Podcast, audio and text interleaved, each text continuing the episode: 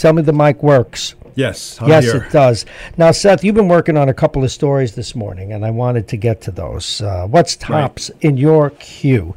He's got to get his paperwork because I moved him out of the studio because we have a whole bunch of students moving into the guest studio. And we're going to talk with them at 7.50 and then bring them right through 8.10. Tell us about what your research is. Now, Seth is an intern here, but he also is our chief researcher uh, for the heavy news stories. What do you got for us today? Well, Nicholas Kristof, the op-ed columnist for the New York Times, shares with us in his piece today what some influential conservatives have said about Donald Trump during the course of the campaign. What have, uh, so you got quotes? Yes. Because, um, and maybe this is why Ted Cruz did what he did last night. Well, I have a quote from him, which I'll get to, but um, some of the quotes include Nikki Haley, who said she would vote for Trump yesterday.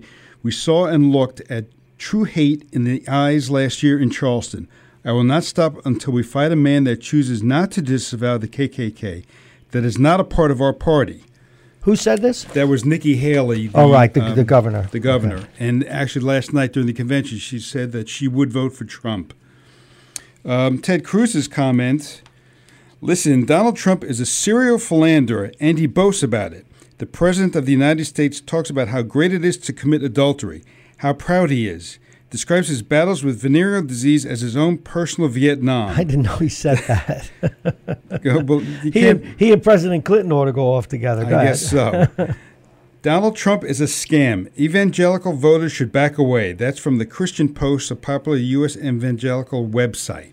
Well, you know, there was a piece about two weeks ago that said one of the uh, one of these evangelical ministers has said that he's found Christ and that he's ready. He's he's he's a true Christian and that he's been sent. A lot of people have been sent by God. Uh, he's got to improve his track record. Continue. Okay, here's one from. Um, Tom Ridge, the former Republican governor of Pennsylvania and the Secretary of Homeland Security under George Bush. I thought he was an embarrassment to my party. I think he's an embarrassment to my country. I can't vote for him. Now, what was the rap on uh, on the column? When, give me a couple of more quotes, and then what was what was Kristof's point of view? And again, now Kristof is Kristof is basically saying, you know, we we can talk as reporters who are clearly not pro Trump about what's bad about him, but here's some examples of people that are in his party that are conservative people that have talked negatively about him during the campaign. And and Kristof's point is even his own party doesn't like him. Well, we kind of knew that.